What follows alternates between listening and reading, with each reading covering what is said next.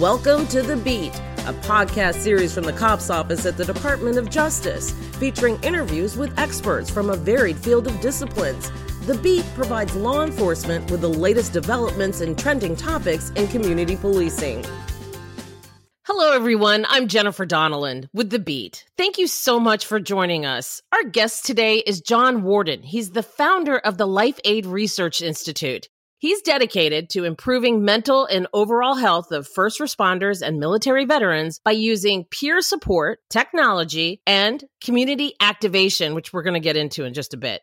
Today, we will be discussing the Life Aid Voice Project that convenes team players from law enforcement, community leaders, veteran, and sports communities. And they do that to help build bridges and improve the health and safety of the communities where they live. Mr. Wordin will also talk about their new app that's called Life Score. I, I can't wait to get into this. This is going to be a really interesting show. Welcome, Mr. Wordin. Thank you so much for joining us today.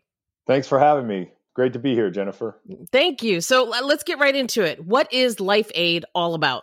Life Aid is a suicide prevention program for military veterans, first responders, and their families. And like you mentioned, it's all about peer support, technology, functional medicine, and community activation and in particular with law enforcement you know there's no national va system for law enforcement. And so it's really up to each individual agency and jurisdiction to try to figure out how to help their officers. And so we set up as a national organization a way to do that and provide valuable services like free brain mapping for example first responders and particularly law enforcement.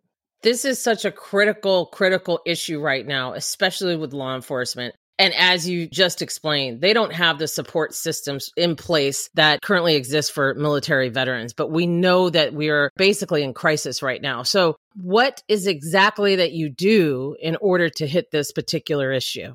Well, like you mentioned, I mean, suicide right now, particularly among first responders and law enforcement, is probably at an all time high. They don't track the numbers quite the same as the veterans community because, again, each individual agency is responsible. So you know, there's no way to track nationally, but my guess would be that the national average for law enforcement is probably higher than the military community.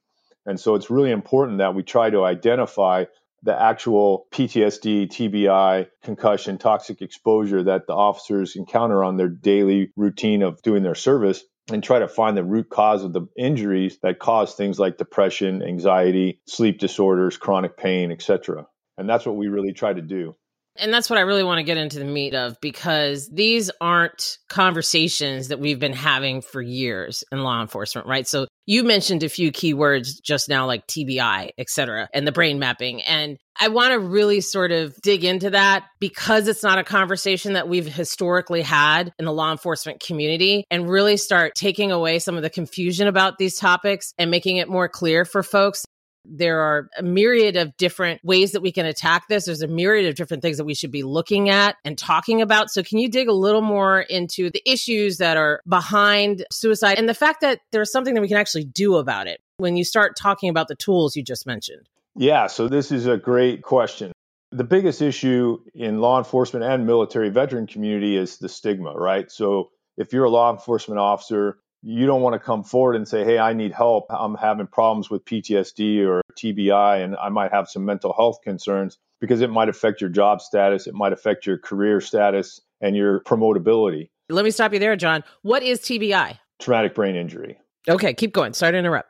That's okay. So, how can you reach these officers and get help without it being within the chain of command? And that's what we've really started with the military, with the Life Aid Research Institute. And what we've brought to law enforcement and first responders is a way to do that. And there's you know a lot of injury that happens as part of the daily routine of being a police officer especially right now I mean, all kinds of things thrown at you, shot at you, etc. And so you need to be able to get help without it jeopardizing and having the privacy and security of your data in order to get the help without it jeopardizing or potentially jeopardizing your career.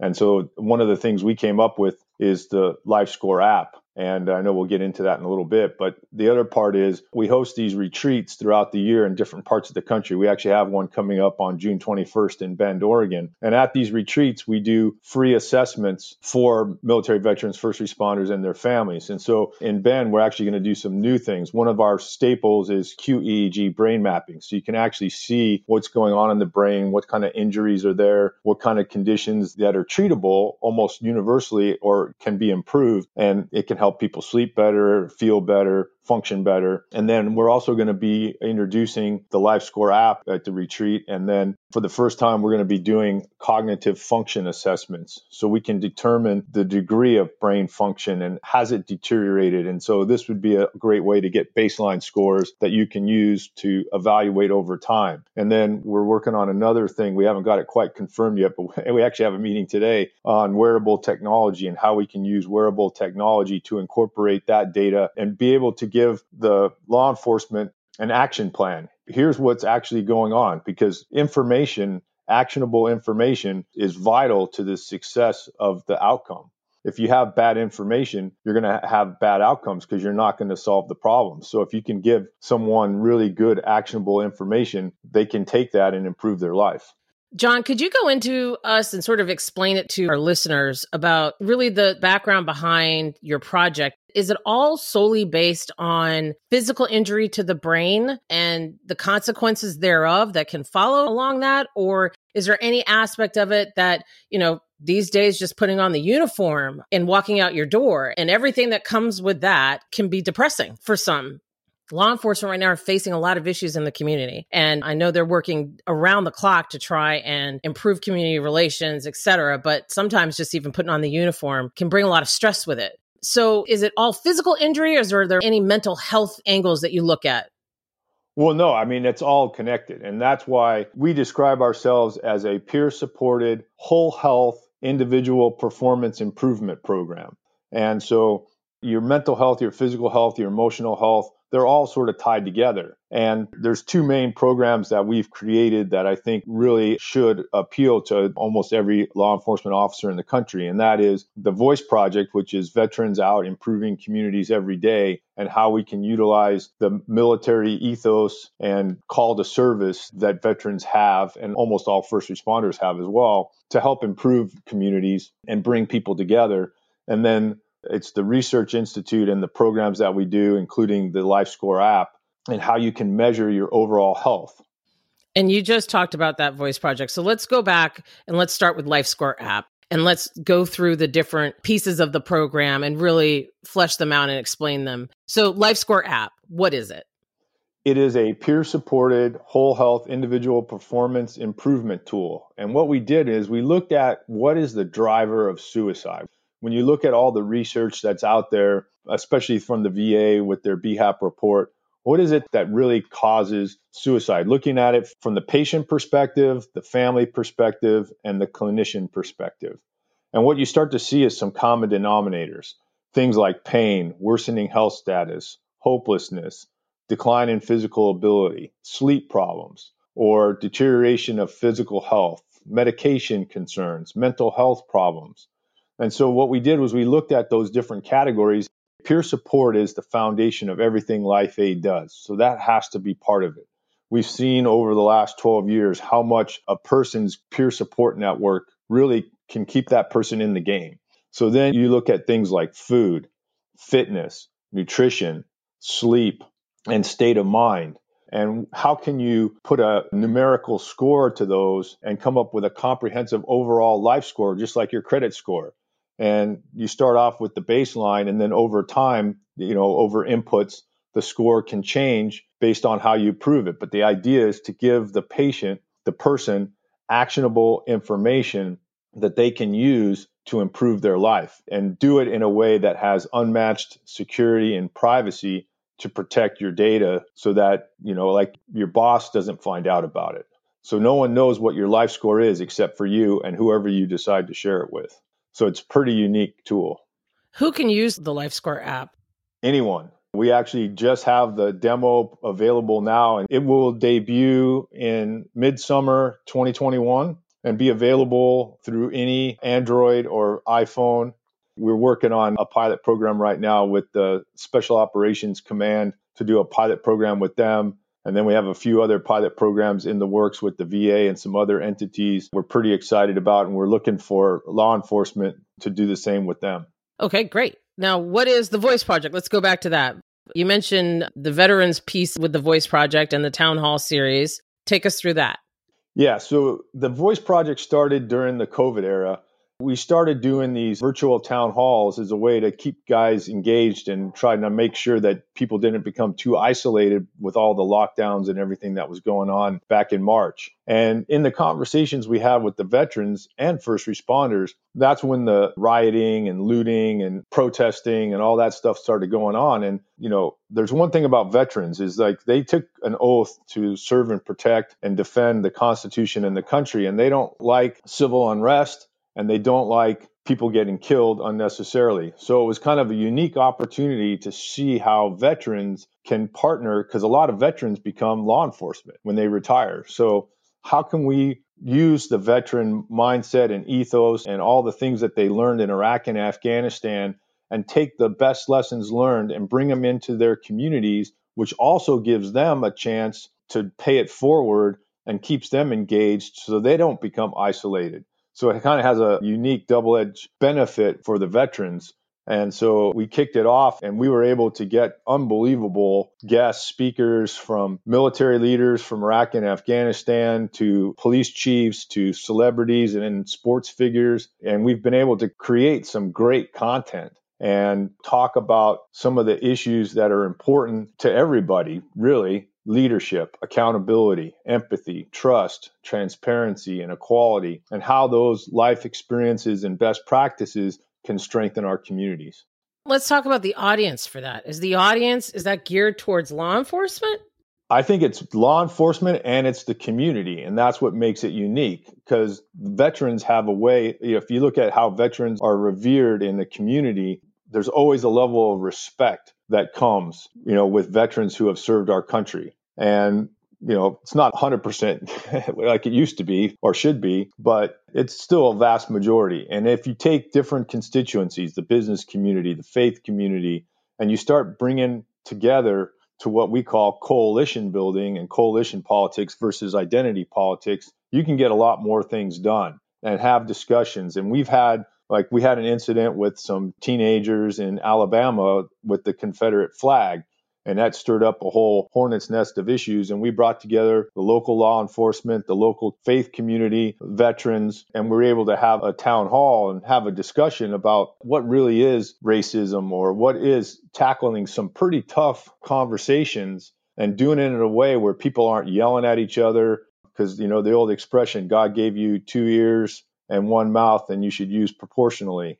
So we try to do some good things for the communities, and we've had some really good successes. So really, this and this is where you know, correct me if I'm wrong or where I'm wrong. The LifeScore app really is tackling the suicide issue. The Voice Project can tackle issues of major concern to a community. Like you just mentioned, when you have a critical situation going on, a heated situation going on in your community. If I was in police leadership, what would I be looking to these two tools because they do seem to be tackling different issues. They're different issues, but they're connected. So the way I would look at it is the LifeScore app is for the law enforcement officer to be the best person he can be mentally, physically, and emotionally. And if that law enforcement officer is the best officer he can be, when he goes out in the community, he's going to be able to react and address situations that come up in the daily order of service much better than if he was weak let's say, you know, the life score is like a measurement of your foundation. The stronger your foundation, the stronger the house that's built on top of it. The weaker your foundation, the weaker the house is built on top of it. So why not have the strongest foundation possible so that you can withstand all the storms that are definitely coming your way, right? Because life is going to always be dealing you storms minute by minute, hour by hour, shift by shift. Absolutely. I can totally see what you're saying and how that is a benefit, a massive benefit to the community in terms of interactions between police officers and members of the community. If you have strong, healthy officers who are on solid foundation, feeling good, they're in better position to be a more positive. Correct. Exactly. They're in a better position to execute their jobs. And then the Voice Project brings together the communities, which you need that trust, especially trust and transparency. And you know, a lot of the trust has, in some communities at least, has been eroded. And how do you build that back? And then, particularly reaching the young kids, right? The kids, the 15, 14 year old through 24, 25 you know how can you build that relationship between law enforcement and particular that group and so one of the things that i want to get into later on is how can we use this content and create like 20 minute curriculum videos that we can show in schools all over the country? So that kids hear some of the data today that kids are afraid of law enforcement or there's some misrepresentations out there about law enforcement and how can you correct that? The best way to do that is get some famous celebrity guy to talk about a tough issue with law enforcement and then show it to kids so that they know that hey law enforcement isn't the enemy you know if you're doing something wrong then perhaps but you know if you're you know going about your business there should be some trust and relationship there between law enforcement and of course law enforcement has a responsibility since they're the ones with the badges and the guns to be the leaders and have accountability and all that mindset is present in the military community when you raise your right hand and take your oath. You're under the Uniform Code of Military Conduct. So that's where the Voice Project really has made some great strides in the town halls that we've had for the last year. And I love that idea of it being more than just lip service, but turning it into educational tools. What's your background? I probably should have started off this conversation with that because the connection between law enforcement and the military. Do you have a military background? So, my story is I played college football, and during the course of my college career, I attended the United States Marine Corps Officer Candidate School in Quantico, Virginia. I wanted to be a pilot. And when I arrived to Quantico, they put me in the infantry, which obviously was not exactly what I signed up for. So it was an interesting relationship between me and the Marine Corps there for that six week time frame. But that was the, the, extent of it. And then my brother is a battalion chief with the LA City Fire Department. So, you know, we interact a lot as a family with first responders and law enforcement throughout my adult life. And then, of course, when I started this program, I was retiring from a professional cycling career. And I got a call from the VA about setting up a program for their suicide prevention program at the Palo Alto VA. And then once I set that up, then from there, all kinds of crazy, great things have happened in my life all the joint chiefs started coming out and looking at how wonderful the success was of helping guys that were either suicidal or had attempted suicide and how much happier they were participating in this program. And then we ended up created the warrior games. And then prince harry came and visited one year and then he goes ah this is a pretty good idea. And then he created the invictus game to make it more international. And we set up adaptive sports programs at all the military bases across the country all the different service branches and you know, we were servicing 10 or 20,000 injured veterans and active duty a year for many, many years. And then started learning more about technology and how the brain and brain health really affects overall mental and physical health and how looking at the brain can really help solve complex issues like depression, anxiety, sleep disorders, and how you can recognize and treat them. And then we did a research program last year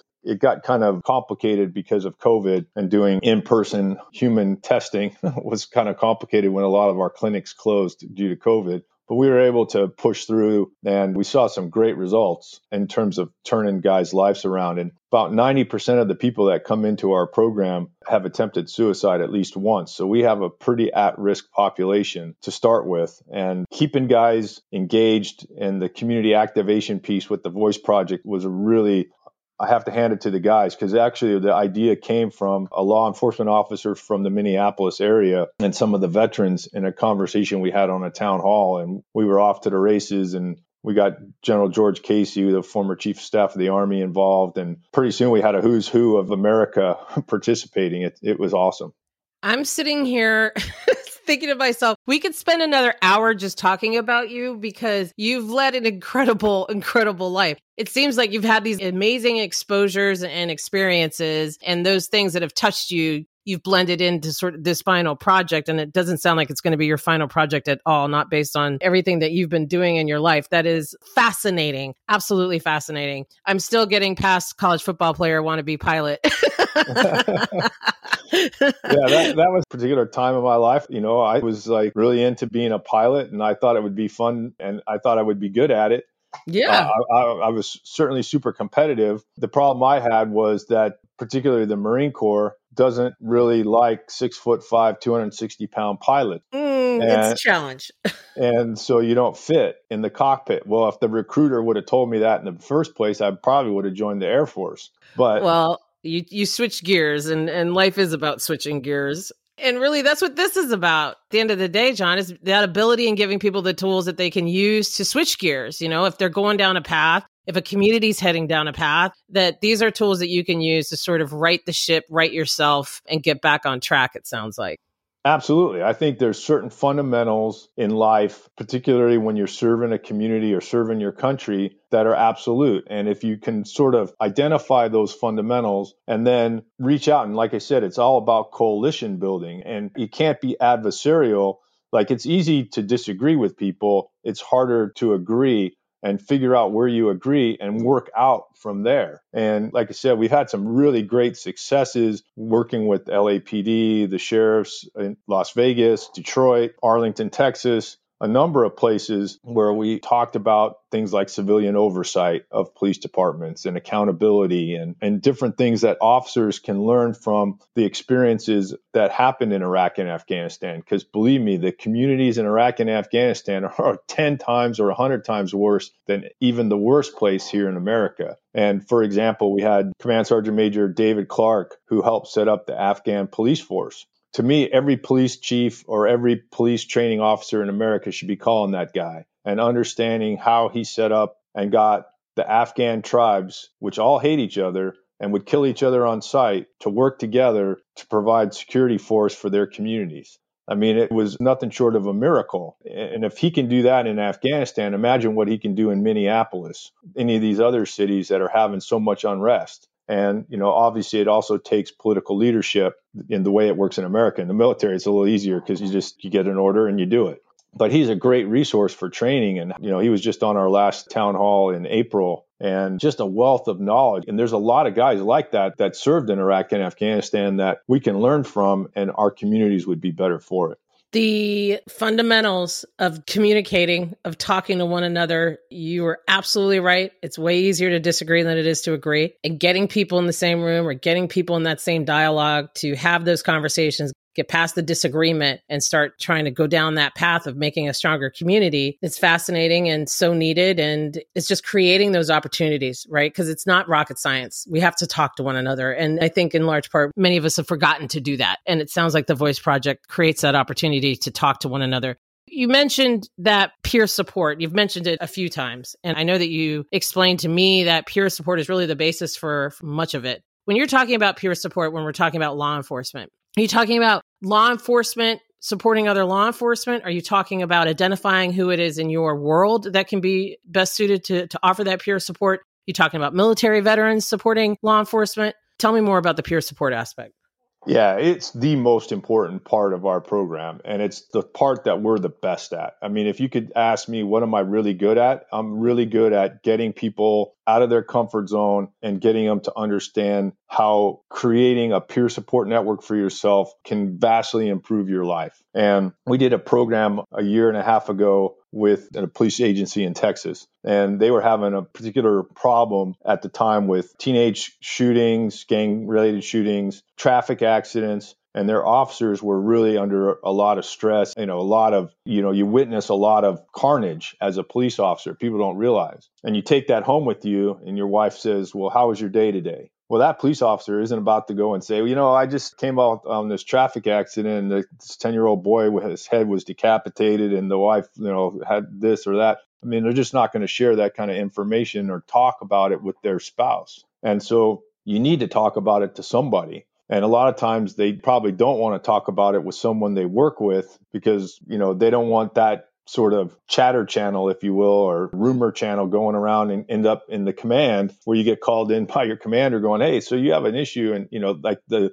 law enforcement officers are very proud. They try to do the best they can do, but everybody's human. And so our retreats are great. I mean, the number one thing we do is try to connect people to one another because sometimes the best peer support person may not be someone you live with or work with, but it could be someone that you met through who knows how you know someone else out there that's sort of walked in your shoes. And a lot of these officers are finding that you know these military guys especially the kids and i call them kids but you know by now they're in their 20s and 30s that had served in iraq and afghanistan where the enemy you couldn't identify a lot of times because they don't wear a uniform. And you know you would have kids setting up roadside bombs or shooting rocket propelled grenades at you. You know it's a lot of traumatic experiences. And so that peer support and this was the part that i was the most proud that we built it into the app is creating your own hub. And you can have a social circle and you can have an inner circle. And sometimes your inner circle isn't your family or people you work with. It's somebody that you met somewhere along the line. It could be a clinician. It could be anybody because different people connect but it's someone you connect with. And everybody should have a go-to or a couple of go-to people and we actually set up as a tool, we use WhatsApp to connect people and create these peer support networks. And it's a encrypted technology so you know everyone's on there. And it's amazing how when as i call it the bat signal goes out you know and you need help people rally. And it's a great way to help people and it's just underutilized in a lot of police departments the idea of setting up a peer support network for their rank and file Absolutely. All right, so let's get down to the meat and potatoes of how people can get involved. So, if I'm a law enforcement, police leadership, I think that one of these tools, both of these tools, LifeScore app or the Voice Project, would be amazing tool for the community in which I serve. How do they get involved? The best way to reach me is through our website, lifeaidhope.org. That's L I F E A I D H O P E dot org, O R G lifeaidhope.org. And do you have an email address that they could reach you? And is that for anyone or is it just veterans or police officers? Yeah, anyone who's interested in reaching out to me and has any questions or comments or wants to participate in one of our upcoming retreats. We have retreats in different parts of the country throughout the year. You can reach me at info, I-N-F-O, at novetalone.org. That's N-O-V-E-T-A-L-O-N-E dot O-R-G info at novetalone.org. And we'll get back to you and connect with you. That email address is also on the website on the contact us button. And they can get involved. They can see some of the work that we do in all the different areas, whether it's the research and the brain health stuff or the voice project. Soon we'll have a website for the app, but they can find out all kinds of information about our retreats. Any law enforcement, the retreats are free. The content, the brain mapping, all the services that we provide are free. And if you were interested in setting up a virtual town hall, or we even can do live town halls now, we'd be happy to look into trying to do that. Whenever we do a retreat in a major city, like we had an annual retreat that we do in Las Vegas, and we set up a town hall with the community and the Las Vegas Metro Police Department back in February. That was really cool. Our next town hall, we're bringing together chaplains from the military and police departments from all over the country and talking about how faith leaders can help law enforcement build trust and transparency and build that coalition that is so vital to the success. And we're going to be working with the chief of chaplains for the United States Congress as well as a chaplain from the Detroit Police Department, and also Dr. Alveda King, Martin Luther King's niece, as among the guest speakers. And Detroit has a unique program with their chaplains that they use. They have probably the highest number of uniformed police officer chaplains in the country, and they've certainly done a great job. I know that the chief there Chief Craig just retired, but we noticed when all the other cities were rioting and protesting and looting, Detroit didn't have any issues. And part of the reason was is because of the coalition and the trust that had been built in that community between the law enforcement and all the different whether it's the business community or the faith community. And even when the outside agitators tried to come in, the community told them to get out. we, we got this handled. And it's a unique in the country. And so we're going to talk a lot about how the faith community can help law enforcement build trust within the community and the rank and file. And like I said, I mean, it'd be great to take this and make content that we can show in schools. John, you need to write a book because your life has been fascinating. This work is fascinating. And so I expect that we'll be hearing more about you and your projects in the future. I want to thank you so much for joining us on The Beat and good luck to you and all of your efforts in the future. Thank you very much for having me. I really appreciate it. And I look forward to hopefully making our community stronger across the country. Absolutely. That's the goal. Thank you, John. And thank you, everyone, for joining us on this episode of The Beat. The Beat is brought to you by the United States Department of Justice's COPS Office. The COPS Office helps to keep our nation's communities safe by giving grants to law enforcement agencies, developing community policing publications, developing partnerships, and solving problems. If you have comments or suggestions, please email our response center at askcopsrc at usdoj.gov or check out our social media on Facebook www.facebook.com backslash DOJ Cops. On YouTube, www.youtube.com backslash C backslash DOJ Cops Office or on Twitter at Cops Office. Our website is www.cops.usdoj.gov. The opinions contained herein are those of the authors and do not necessarily represent the official position or policies of the U.S. Department of Justice. References to specific agencies, companies, products, or services should not be considered an endorsement by the authors or the U.S. Department of Justice. Rather, the references are illustrations to supplement discussion of the issues.